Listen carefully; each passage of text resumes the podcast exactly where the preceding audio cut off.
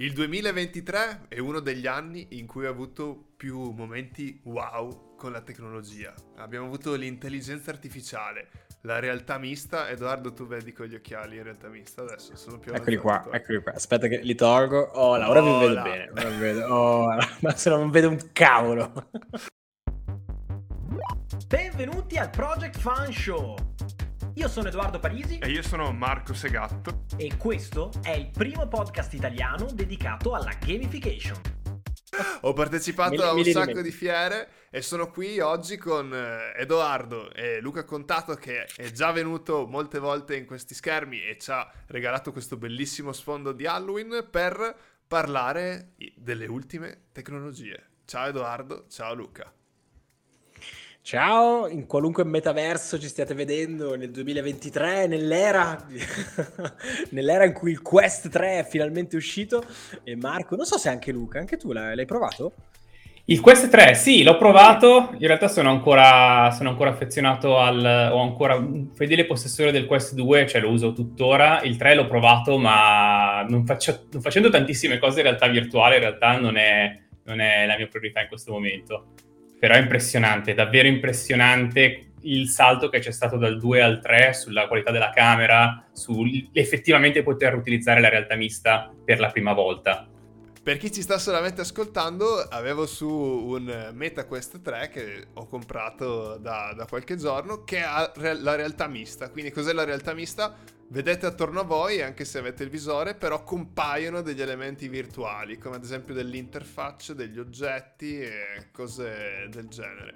Ma Luca e Edoardo, quali sono le due invenzioni del 2023 che vi hanno fatto fare effetto wow, dove siete rimasti a bocca aperta? Datemene una testa. Io lascio andare avanti Luca che è ospite, quindi è giusto che abbia questo uh. onere. In realtà sto lanciandogli la... la, la Stai guadagnando tempo, buying time.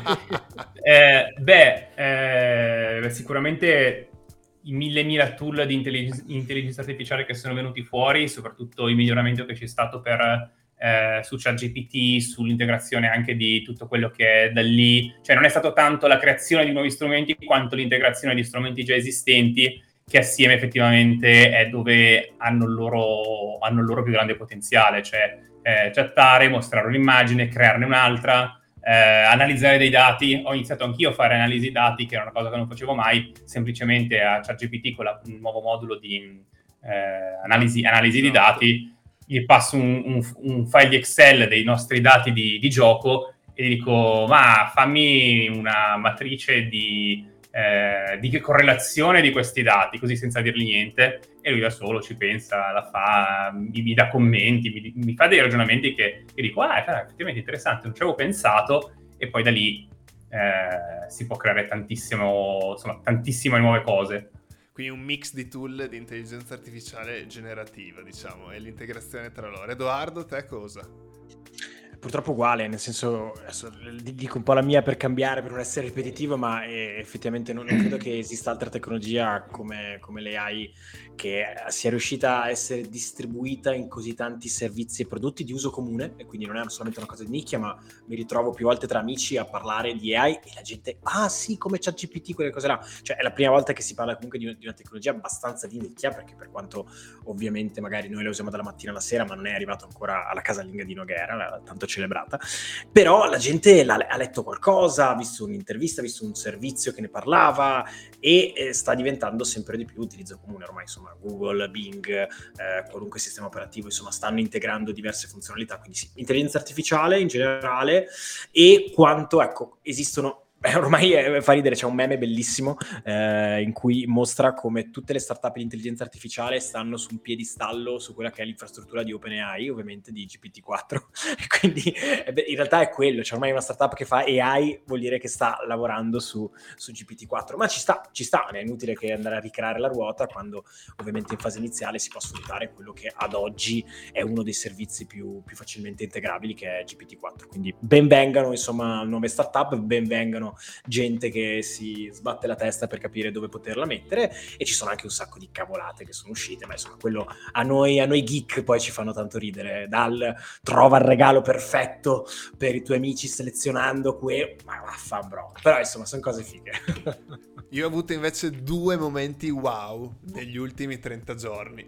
il primo momento wow è quando ho provato il MetaQuest 3 e la realtà mista perché ti permette di interagire proprio anche a livello di interazioni uomo-macchina con elementi completamente virtuali però posizionati all'interno del mondo reale.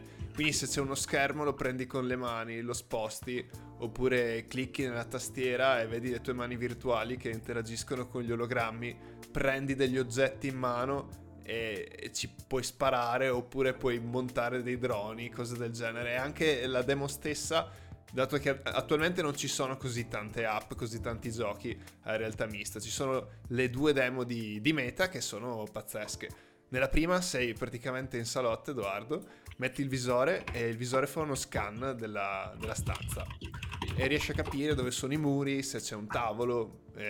quando hai fatto lo scan della stanza sei a posto si spacca il soffitto e cade un'astronave, cade esattamente sopra il tavolo. L'astronave si apre, raccoglie una pistola e dici ma cosa devo fare con questa pistola? La punti sui muri e vedi che dall'altro lato dei muri c'è un pianeta alieno.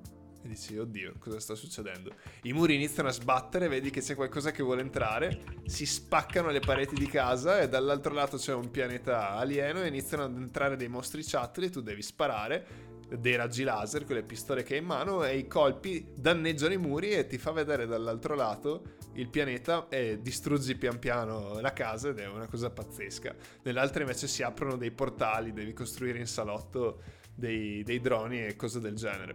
La prima volta che si prova è sicuramente qualcosa di, di emozionante. L'altra cosa invece che mi ha fatto fare effetto wow, non so se l'avete provata, è la modalità conversazione di GPT-4 tu puoi scegliere sì. la voce che ti piace di più.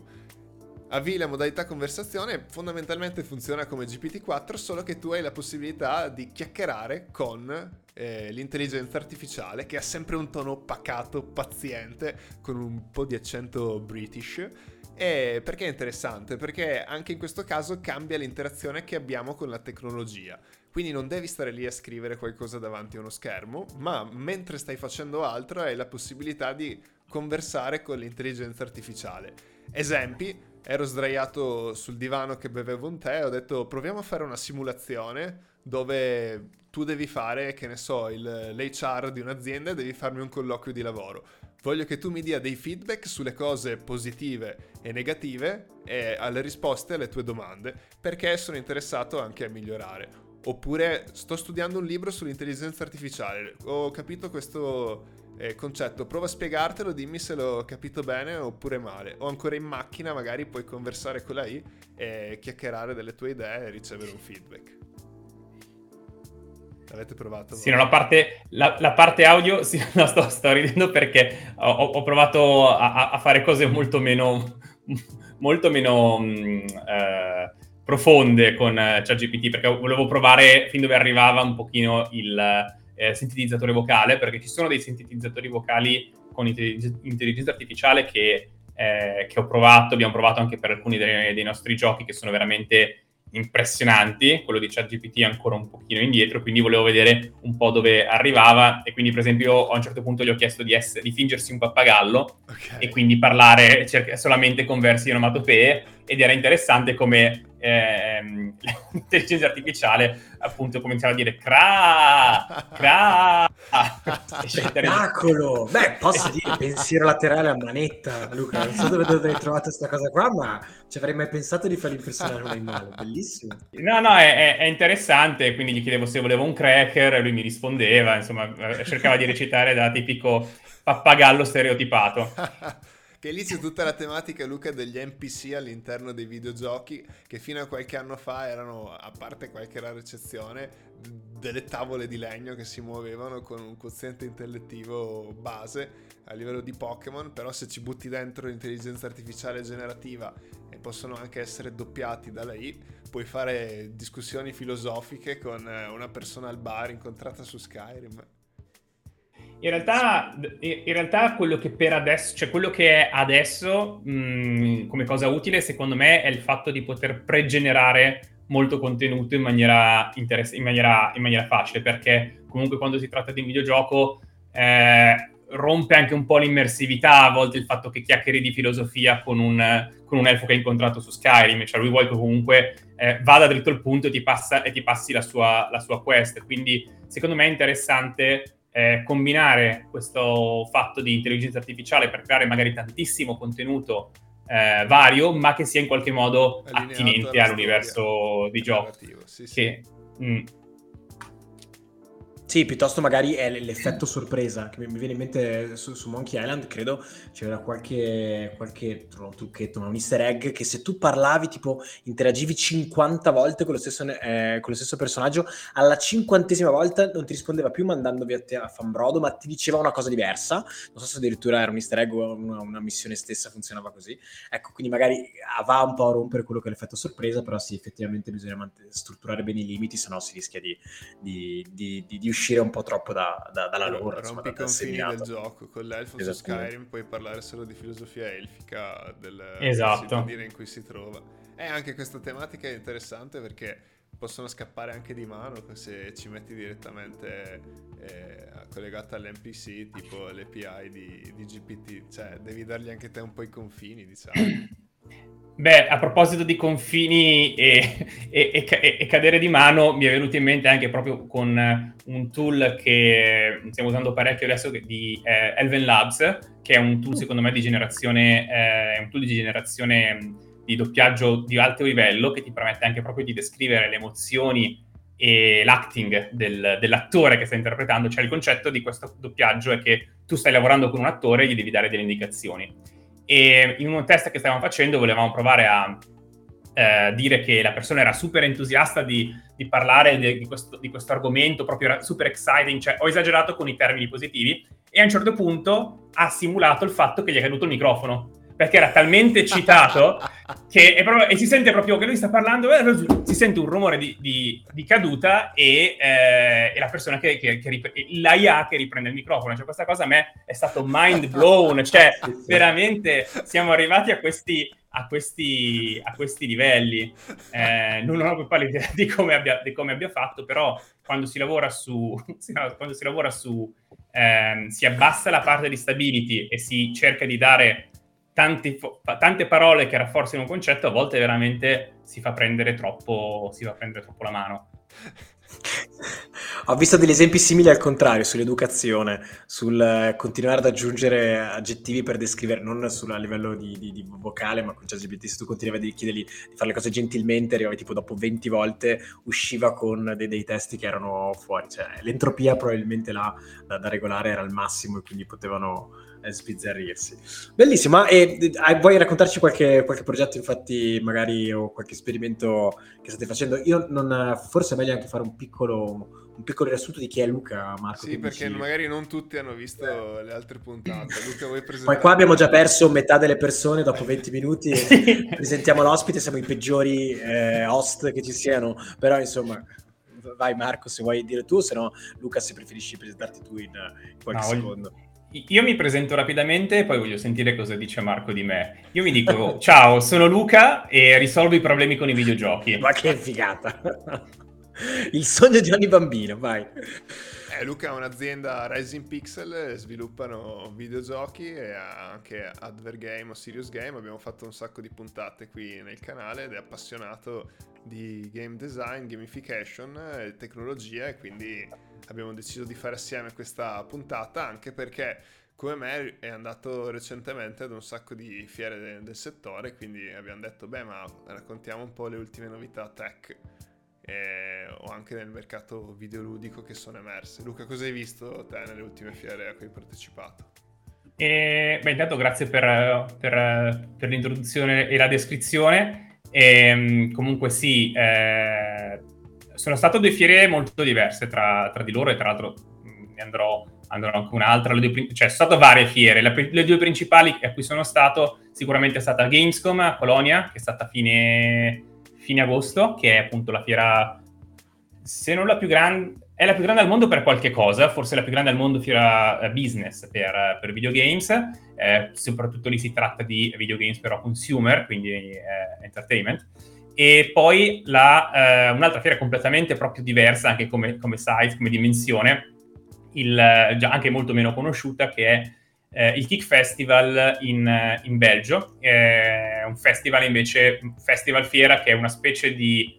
è impostato un po' alla Lucca Comics, dove quindi c'è tutta questa città, Namur, che si trasforma in questo luogo pieno di cose assurde, perché è la fiera dell'arte, eh, dell'arte digitale, io, io, aggiungo, non so se c'è scritto, però dell'arte digitale interattiva, quindi eh, cultura e arte digitale interattiva, quindi ci sono eh, artisti e installazioni un po' da tutto il mondo che sperimentano un po' le ultime, le ultime cose. Si vede, si vede, tra le immagini lì, c'è da, da uno che simula un simulatore di tornado a eh, gente che sperimenta eh, cose con l'intelligenza artificiale, magari in maniera, in maniera creativa. Eh, devo dire che sì, ho visto tanti tentativi di cose con eh, intelligenza artificiale. Um, ho visto una cosa molto interessante dove veniva pregenerato eh, l'intelligenza artificiale, cioè veniva pregenerato parte del racconto con l'intelligenza artificiale e poi succedevano una serie, una serie di cose. C'era, aspetta, che, eh, di una società che si chiama Lusion, eh, che tra l'altro ho scoperto è stata fondata da un ex, um, un ex uh, cantante K-pop o comunque idol K-pop che si chiama uh, Red Hood.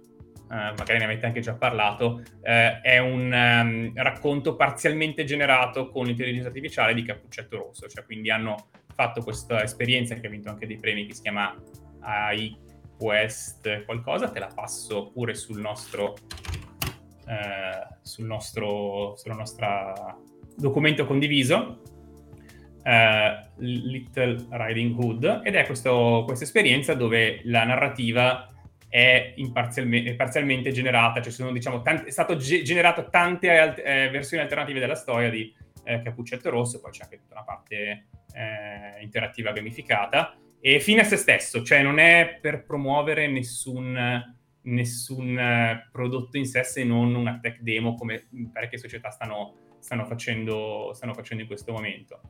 Ho visto anche mh, delle installazioni con l'intelligenza artificiale dove, eh, l'intelligenza artificiale audio, che a me personalmente è una cosa che mi interessa moltissimo, è con un, um, um, una telecamera nascosta all'interno di un, di un, megafono e questo megafono descriveva tutto quello che, che, vedeva davanti a sé, un po' come dire ci stanno controllando Skynet tra noi, qualcosa, qualcosa di questo tipo.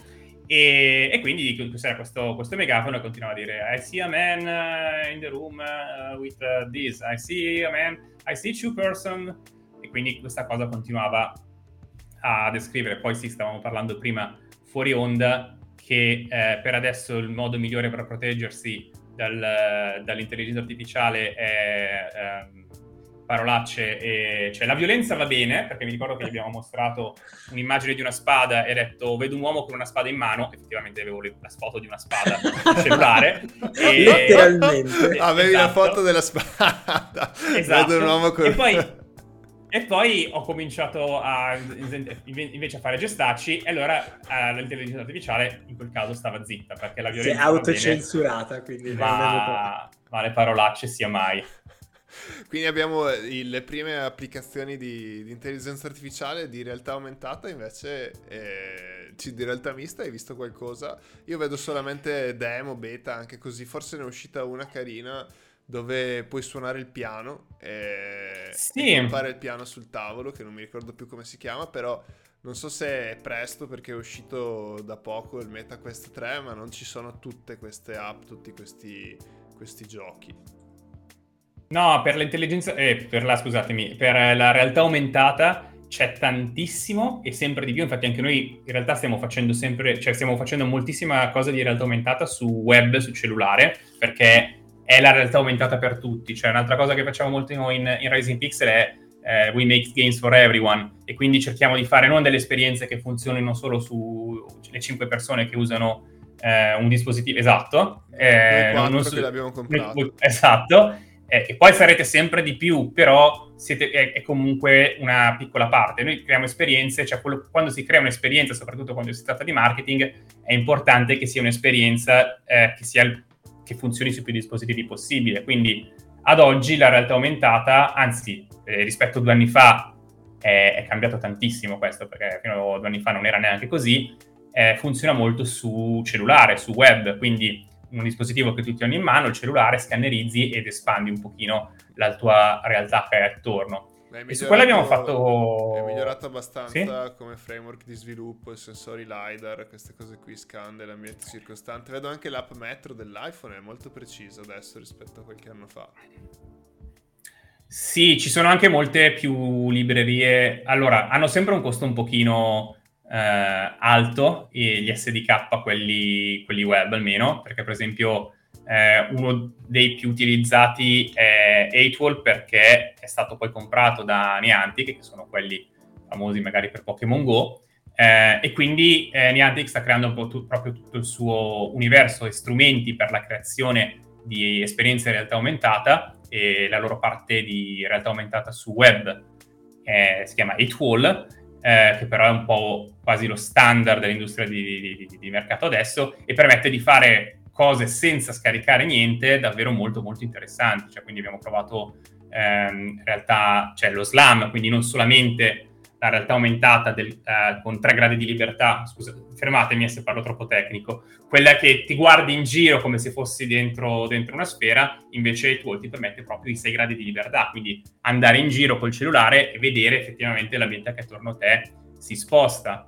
Eh, lo scan leader funziona più o meno, nel senso che è ancora un pochino approssimativo, eh, perché dovresti avere tante telecamere come appunto il, il MetaQuest 3, però per esempio mh, altre cose come il rilevamento delle superfici del pavimento funziona molto molto meglio, il, uh, il light probing, cioè il fatto che è molto non è solamente la realtà aumentata che vedere l'oggetto 3D nello spazio, ma vederlo come sia lì. E il fatto del come sia lì è fare in modo di combinare le luci, le ombre e tutta una serie di cose per integrarlo molto di più nell'ambiente circostante. Quello ha fatto passi, passi da gigante, incredibile.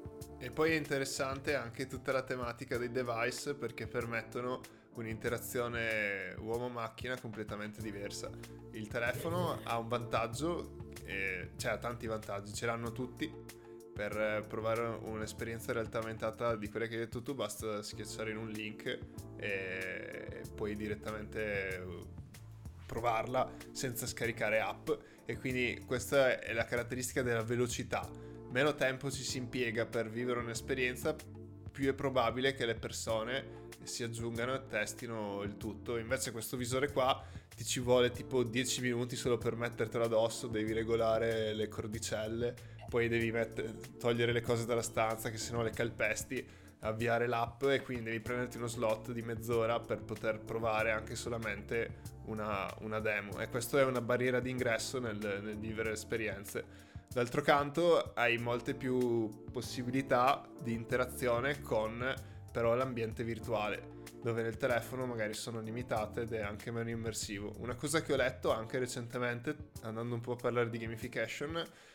e la possibilità di tracciare gli occhi con alcuni visori che vedono più o meno dove stai guardando.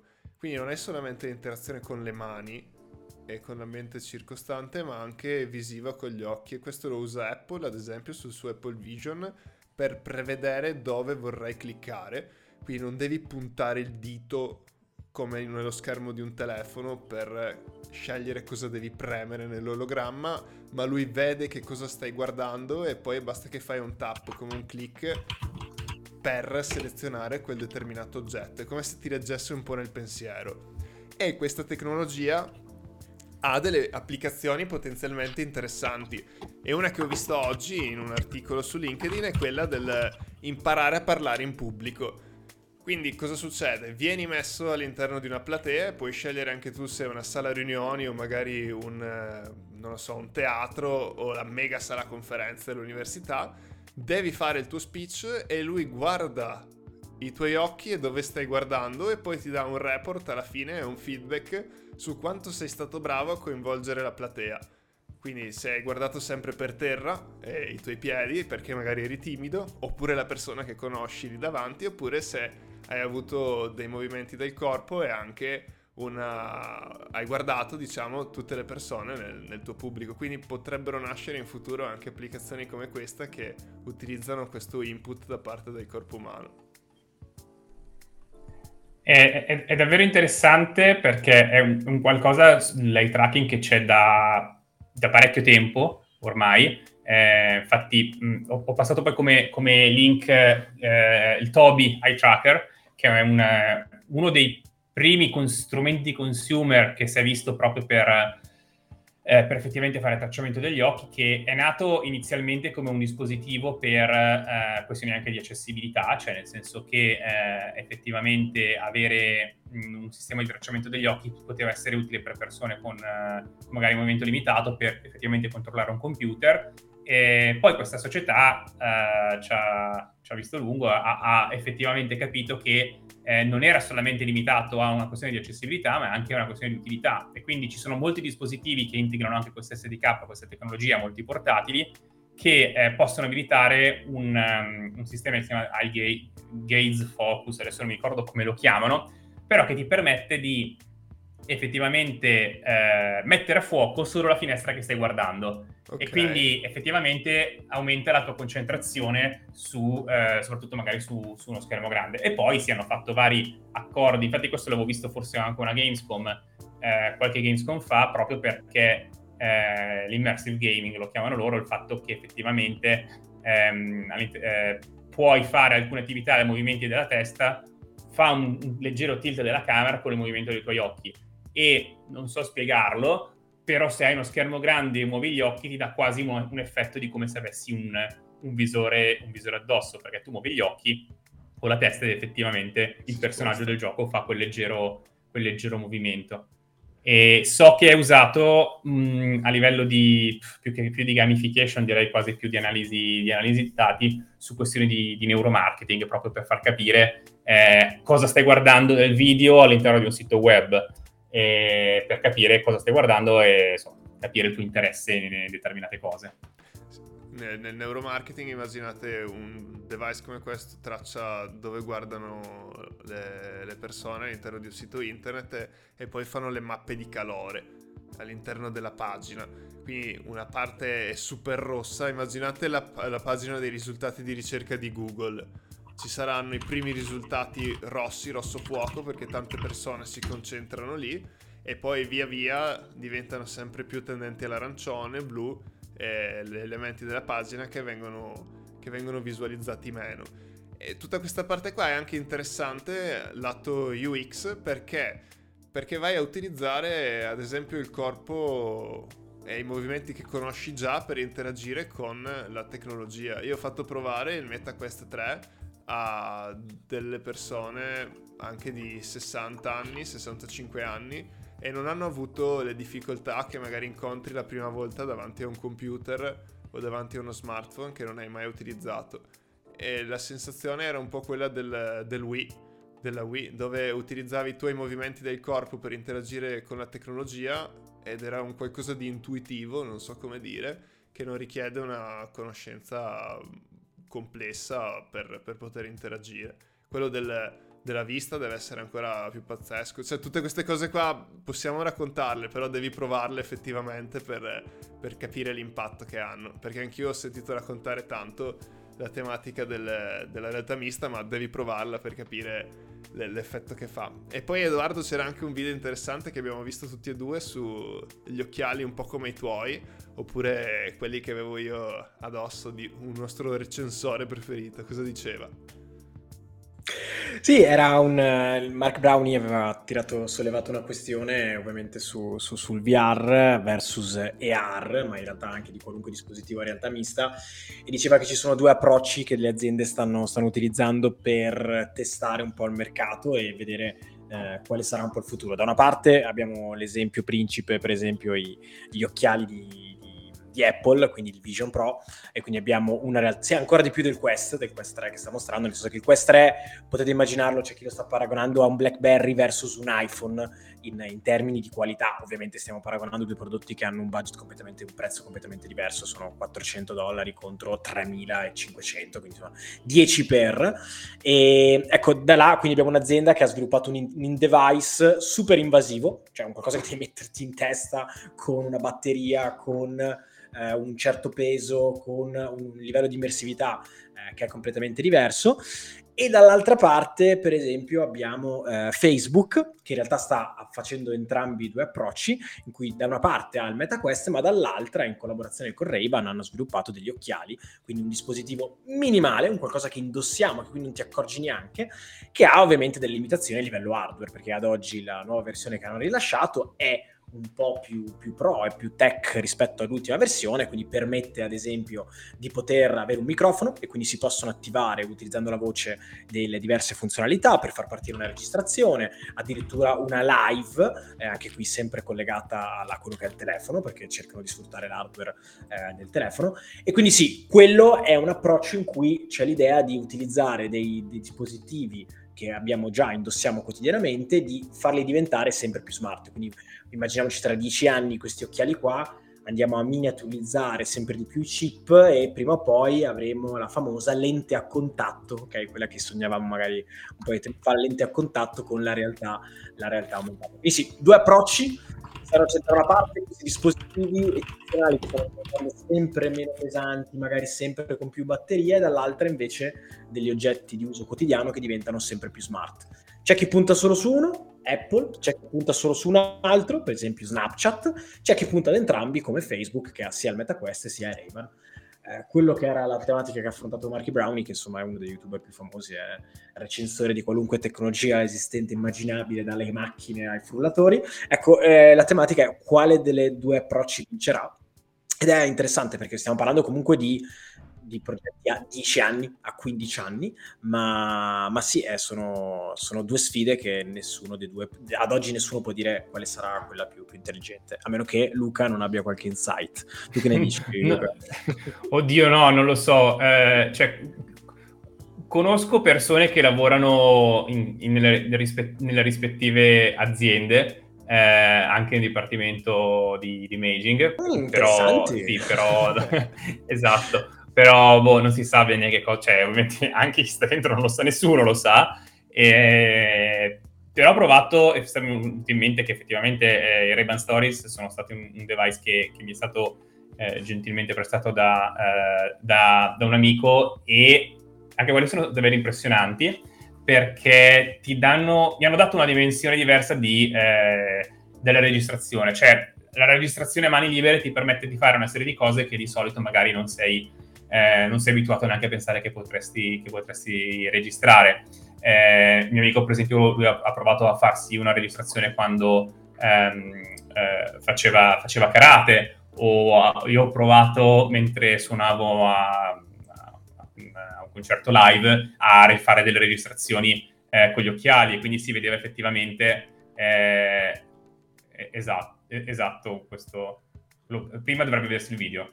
Eh, ma non mi, non dalla... li riproduce, non so perché. No. Stasera non, non, non, è collaborativo. OBS. Free play e non succede niente. Esatto. Vabbè, sono comunque interessante proprio perché eh, vedi l'esperienza dal punto di vista di chi la sta, di la, di la sta vedendo, quindi condividere quello che stai vedendo e in realtà anch'io rivedere quello che sto vedendo perché non, non, non me lo ricordo bene rivedere. Esatto, esatto, fa, fa, veramente, fa, veramente, fa veramente strano. Però è un, è un, interessante, poi sono un po' stabilizzati, quindi ovviamente eh, non è che, vi, cioè, se, se, no sarebbe un mal di mare incredibile. Vomiteresti eh, in continuazione. esatto. Però è davvero molto interessante, poi ha eh, la stessa tecnologia che hanno le Bose, mh, e ho provato le Bose, oddio non mi ricordo come si chiamava, gli occhiali della Bose, adesso non mi ricordo il nome, okay. con ehm, l'audio induzione ossea, e quindi mm. è, è, è molto bello perché ti permette, perché noi abbiamo in realtà come se avessimo quattro orecchie, nel senso che abbiamo eh, l'udito che sentiamo effettivamente da, uh, dai nostri padiglioni oculari, però abbiamo anche eh, scusate, nostri padiglioni, dai nostri padiglioni di auricolari e anche il, l'audio che sentiamo effettivamente dalla vibrazione, cioè la, la parte più interna del, eh, del, sistema, del sistema uditivo e quindi effettivamente noi possiamo sentire l'audio abbastanza buono attraverso eh, la vibrazione del, del, delle ossa su, su, sulle stanghette delle, eh, degli occhiali e in contemporanea sentire quello che succede fuori. Esatto. Quindi è, è, molto interessante perché posso sentire, magari avere una conversazione, ma non rimanere isolato dal mondo esterno. Perché non è, non è, con gli occhiali non è che devi indossare delle cuffie per poter sentire l'audio. Inoltre la versione nuova dei Ray-Ban hanno quello di cui stava parlando prima Luca. Tu puoi scattare ad esempio una foto e chiedere all'intelligenza artificiale che cosa stai guardando e con la computer vision ti dice che ne so, Edoardo, guarda, sei in piazza San Marco perché lui riconosce la fotografia e computer vision dice ah questa è piazza San Marco e anche qua puoi mettere volendo degli agenti di intelligenza artificiale che poi ti raccontano che cavolo ne so, qual è la storia di Piazza San Marco e hai la possibilità di interagire con il cugino intelligente di Siri, diciamo. E anche questo è potenzialmente interessante perché possono nascere nuovi dispositivi con, con queste tecnologie. Pensa ai non vedenti, c'è un non vedente eh, che si mette l'occhiale, l'occhi- occhiali, l'occhiale scuro da, da, non vedente e gli chiede che cosa sto vedendo. Eh, c'è, una, c'è, una, grandissima community, cioè mh, anni fa, eh, comunque tra le varie cose che ho fatto e qui che Pixel si occupa, eh, sono anche eh, giochi accessibili, accessibilità, quindi abbiamo fatto anche giochi per audiogiochi, giochi per non vedenti. E quindi diciamo ero un po', sono stato in mezzo un po' a questa, a questa community e eh, mi ricordo un po' di anni fa eh, che si, par- ehm, sì, si, parlava molto del, di, di, Instagram perché c'era una fortissima community di non vedenti che usava Instagram ancora prima della computer vision perché si divertiva effettivamente a condividere le foto e ai suoi ai amici chiedere, vedere, le, cioè sentire che cosa eh, le altre persone commentavano della sua foto non per forza descrivendo la foto che avevano fatto, ma le emozioni che suscitava quel, quell'immagine che avevano scattato in, in, quel momento. Quindi questo era un forte momento di condivisione e inclusione all'interno di un, di un, social, di un social. Poi infatti col tempo Instagram, la versione accessibile, con, quando si attiva il voiceover, eh, ha già da un po' di tempo un eh, commentare la foto che stai vedendo. Quindi eh, questo strumento è un passo in più per, da questo punto sì. di vista di accessibilità. C'è, c'è una startup che è startup ormai applicazione sì. di Mais che, che, è famosa, io l'ho scoperta relativamente recentemente e stiamo parlando di milioni di utilizzatori, di utenti attivi, quindi non è proprio l'ultima arrivata, che permette ai persone ipovedenti o non vedenti di chiamare una persona fisica, attivare la, la webcam, la, la, fotocamera e chiedergli cosa sto vedendo davanti, quindi ma magari ho un problema col bottone del telecomando, non riesco a cambiare canale dalle cose più banali a cose più importanti, la data di scadenza di un, di un, del latte che magari sto, sto, beve, sto bevendo bevendo oppure di, di Sto bevendo il latte o la benzina? So. Eh, anche questo. Ancora, effettivamente. Là magari con, con la scatola, col packaging si arriva prima, però effettivamente la confezione non, col braille non riesco a leggere. Una, un, un, sistema del genere permetterebbe di soppiantare tutto questo che è, è un, un, salto in avanti quantico per chiunque possa avere de, delle problematiche di questo tipo, che sono tanti, perché noi pensiamo sempre ai ciechi, ma ovviamente gli ipovedenti sono, sono milioni e milioni di persone.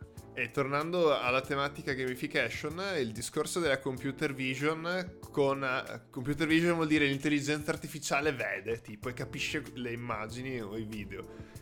E anche la possibilità di mettere piccoli elementi in uh, realtà mista, quindi dei piccoli ologrammi all'interno degli occhiali, è super interessante per uh, tutta una serie di meccaniche di gioco che adesso ci sono all'interno dei videogiochi, che però non ci sono nel mondo reale. Quindi, ad esempio, potresti utilizzare tutti quei contatori, lo stato di progresso, eh, indicatori di direzione all'interno del mondo reale per dare un feedback alle persone che stanno compiendo determinate azioni esempio, che ne so, sei in palestra e riconosce l'esercizio che stai facendo e ti dice quanti ne hai fatti e quanti te ne mancano ancora da fare.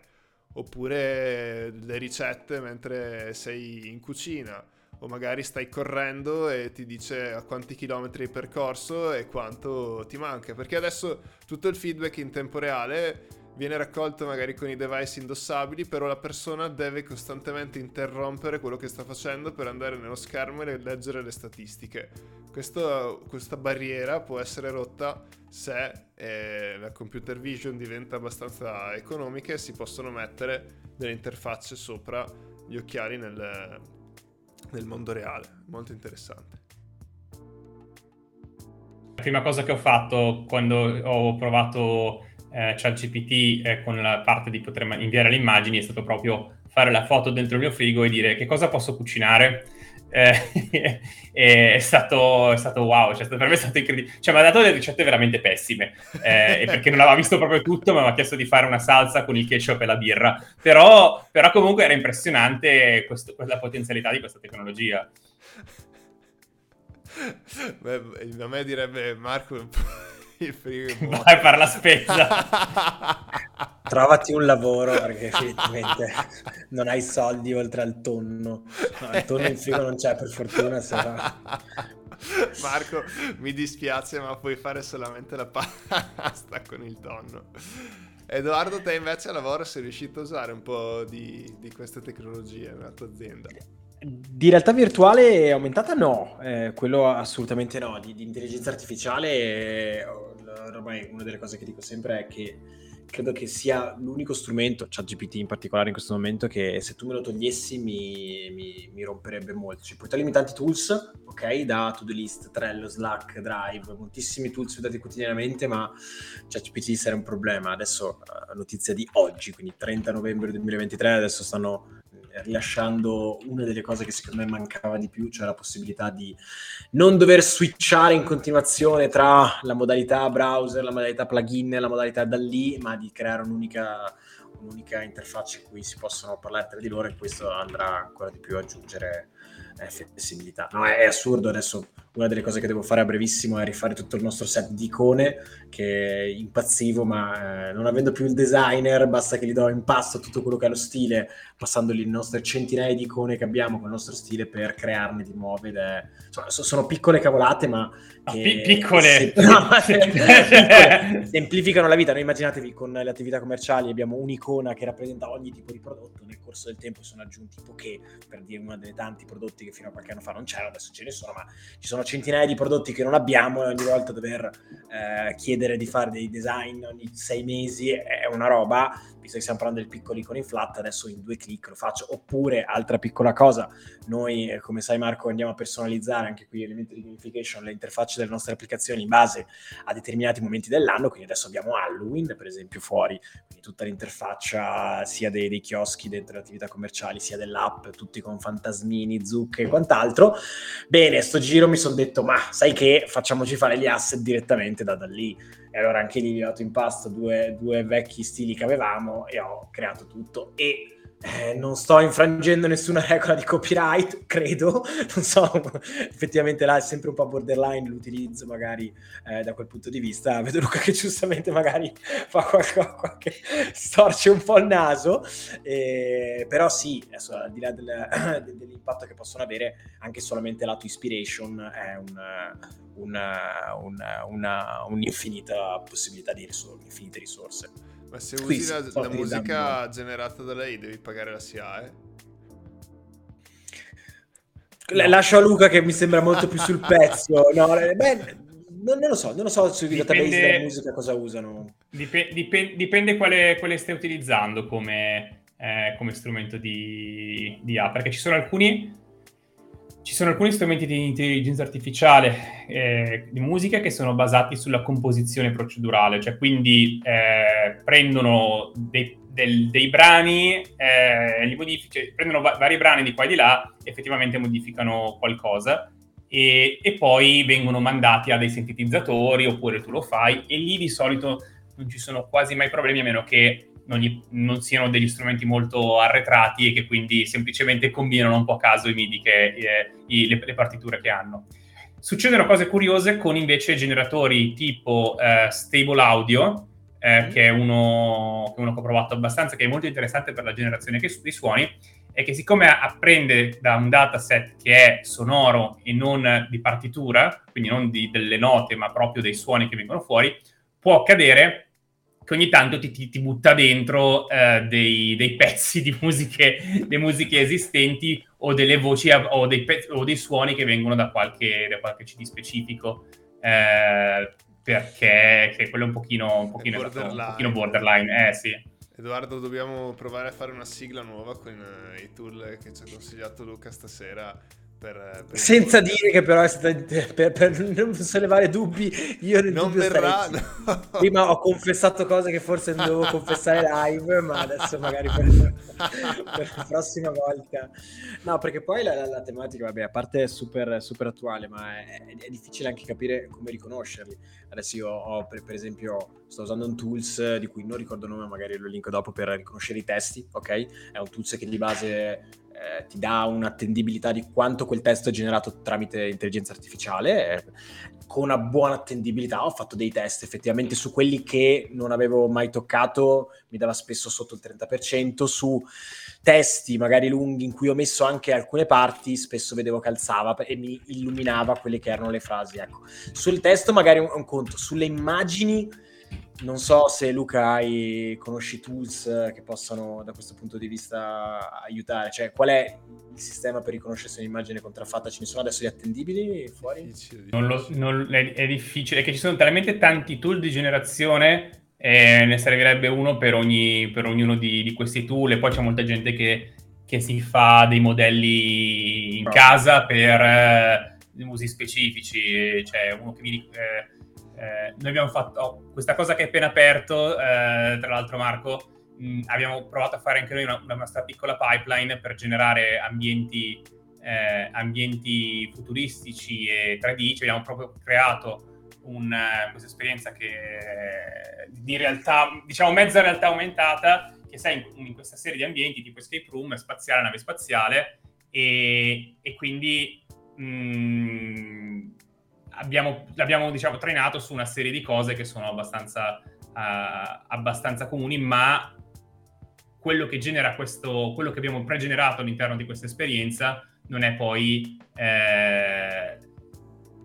la stessa cosa che ti genererebbe un DALI, un DALI, stra- un, un DALI standard. Poi noi questa cosa non la generiamo in tempo reale, ma la generiamo, eh, part- eh, la pregeneriamo e poi la modifichiamo un pochino per adattarla al, alle nostre esigenze e quindi da lì non puoi sapere se è stata generata o no quella IA. Cioè, lo puoi intuire, ma diventerà sempre... sempre, sempre sì, a livello legale, che poi è sempre quella la questione. Portato davanti in tribunale non so quanto sia facile riuscire ad oggi... Sì, poi ci sono dei sistemi di protezione anche, vedo OpenAI cerca tantissimo, dice se io dico uh, generami eh, ho provato. Io ultimamente sto, sto come ho una, un prompt di, di, di ChatGPT che mi genera copertine di giochi PlayStation 1, di giochi inventati o, o, di, o, o di, cose che, eh, o di cose che non, esistono, non sono mai esistite per PlayStation Effetto 1. Effetto nostalgia, il prompt nostalgia. Esatto, no, nostalgia.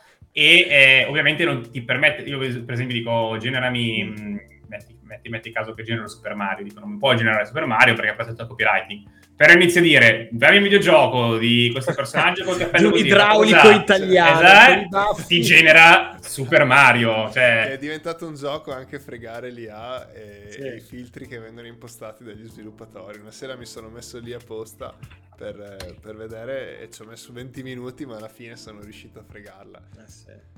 Beh, è come adesso con, con, le immagini che hanno messo che non può dare, dare, identificazioni quando li carichi le immagini sulle persone, ok? Sì. Tipo, non so, tu risbatti un feed di, di Instagram eh, chiedendogli ah, quante persone compaiono in questo feed eh, di che etnia o di qualunque cosa, e non ti rispondi, dici no, ma aspetta, a me serve a fini statistici, eh, non voglio avere l'identificazione di quel tipo, ma solo alcune indicazioni. Ah, ok, allora tranquillo, ti dico tutto. Cioè, basta molto poco, poi ovviamente adesso magari all'inizio, quindi è questione come all'inizio ChatGPT l'hanno rilasciato dopo due settimane. Le prime due settimane era il Far West. Sì, adesso, immagino... Devo scrivere una storia dove uno dei personaggi deve invent- costruire è Hitler. deve, deve costruire una bomba. Come... Dimmi quali sono gli step per farla. Ragazzi, siamo già a 50 minuti di... Io, io volevo però fare un'ultima domanda a Luca, sì. non so se sì. due, prima, prima, di quello, perché poi eh, gira e rigira, io ho una, una, questione che mi è più a cuore, noi, noi adesso, al di là dell'intelligenza artificiale, ma parlo proprio di, di, di, di realtà aumentata principalmente e anche realtà virtuale hai visto, hai, vedi nell'orizzonte, nell'orizzonte, temporale che va da qua a pochi anni un, un, utilizzo pratico in ambito diverso da quello che sia entertainment, nel senso che tutti gli utilizzi che ne stiamo facendo, ne stiamo parlando, la maggior parte delle volte si finisce là. Uh, stanno provando a fare tantissimi esperimenti, adesso lo stesso, cioè, la bellissima intervista che ha rilasciato poco Zuckerberg, almeno ben vista dal mio punto di vista, eh, con il Quest 3, ovviamente mappato con tanti metodi in cui effettivamente ti sembra di, di, di star parlando con un'altra persona, quindi tutto quello che può essere la, la, la, la tematica del remote working, delle conferenze. Eh? Ci sono dal tuo punto di vista delle applicazioni di realtà virtuale o aumentata che dici cavolo effettivamente dieci anni fa sembrava eh, adesso invece ci sono aziende XYZ il famoso medico che deve operare in Africa ma da qua gli serve il 5G perché poi gli esempi sono sempre quelli no ecco ma esi- questa cosa qua è vera o, o cosa? Il medico del 5G non lo so, però il, il, la formazione vedo che, eh, cioè anche per esperienza personale, eh, è una cosa che funziona davvero tanto e game changer, perché per esempio, metti caso che stai facendo eh, cioè, mh, mm, un'esperienza effettivamente a cui hai lavorato, eh, c'è stata la questione del, eh, ok, c'è questo meccanico, cioè, è uscito un nuovo modello di macchina elettrica, quindi sono pochi meccanici che sanno fare questa, eh, fare questa cosa. Quindi effettivamente devono portare tutti i meccanici della concessionaria nella sede centrale per vedere come si fa il cambio della batteria della macchina elettrica. Eh, ok, magari una volta li porti, ma magari la, la, macchina arriva tra tre anni, com'è che se lo ricorda?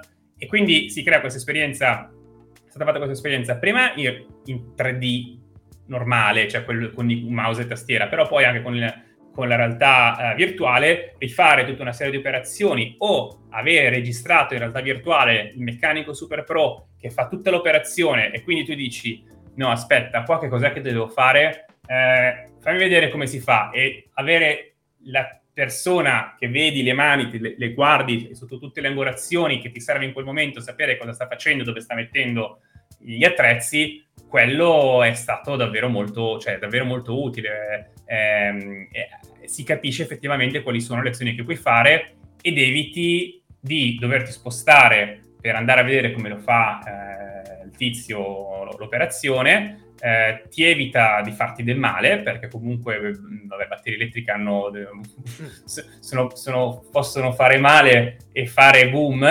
eh, e quindi eh, si fa in tutta sicurezza da casa, non lo so, magari sì, da casa col computer, però anche nell'ufficio dove, o nell'officina dove, dove, vai, dove è attrezzata. E insomma, questo l'ho visto veramente cioè, anni fa, era fantascienza una cosa del genere.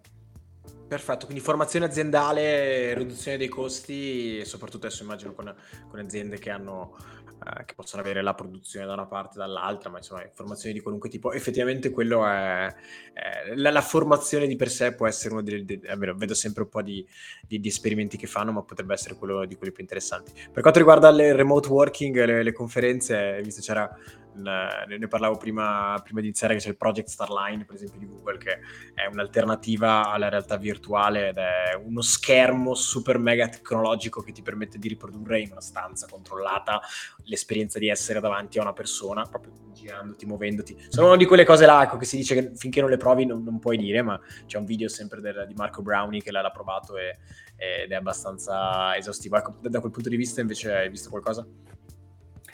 Mm, ho provato qualcosa, in realtà ho anche lavorato su qualcosa di, di cioè con realtà virtuale per fare attività in telepresenza e mm, ne manca, manca, quello manca ancora, cioè perché stavo, stavamo dicendo prima, forse fuori, fuori onda, sul discorso della Gamescom, che eh, sì, è, una, è un'azienda digitale eh, super tecnologica, eccetera, eccetera, ma l'essere lì in presenza, in persona, è parte del, cioè, parte del significato della comunicazione dell'essere umano eh, è trasmettere tutto quello che è un non verbale e un non digitale eh, da una persona all'altra e anche solo il fatto effettivamente di muoversi e l'impegno, l'effort che ci metti per spostarti fisicamente in un posto eh, ti metti in una luce, sotto una luce diversa. Quindi può aiutare molte cose sulla formazione, per effettivamente a livello pratico operativo la, la delocalizzazione è oggi qualcosa di molto più possibile per molti tipi di lavori, non, non, non tutti, però non so, sono ancora forse molto legato, cioè vedo ancora molto che il mercato è ancora molto legato a, a, per molte cose alla, uh, all'essere umano. Cioè, comunque rimaniamo esseri umani, eh? ricordiamoci questa cosa. Grazie, grazie mille anche di, questi, insomma, di, queste tue proiezioni. Sempre, sempre, sempre, piacevole, sempre piacevole fare chiacchierate su questi temi. Ragazzi, puntata super interessante. Trovate tutti i link in descrizione che non sono riuscito a condividervi per problemi tecnici, ma potete provare voi tutti i tool o guardare tutti i video. Ricordatevi di iscrivervi al canale, trovate anche il link di Luca qua in descrizione se volete chiacchierare con lui, scrivergli su LinkedIn eh, o salutarlo e ci vediamo alla prossima puntata. Ciao! Ciao ciao!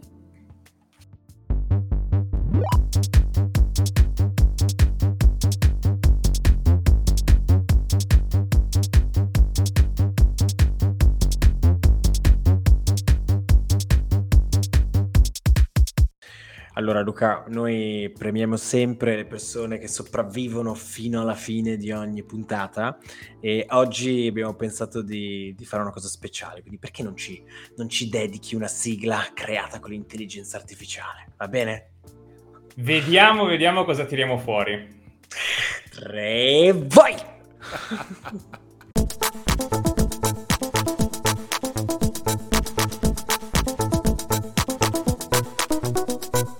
You can learn about Project Fun. I'm the first Italian podcast about gamification. It's a great way to improve your communication and have some fun. You can learn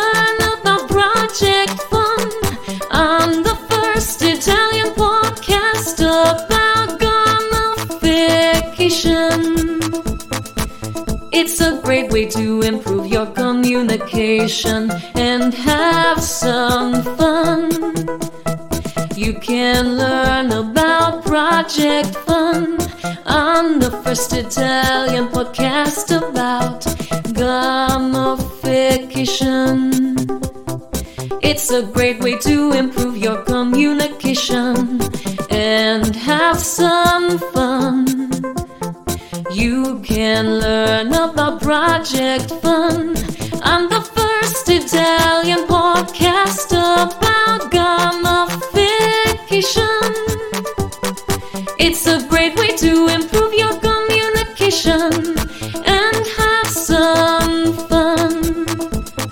You can learn about Project Fun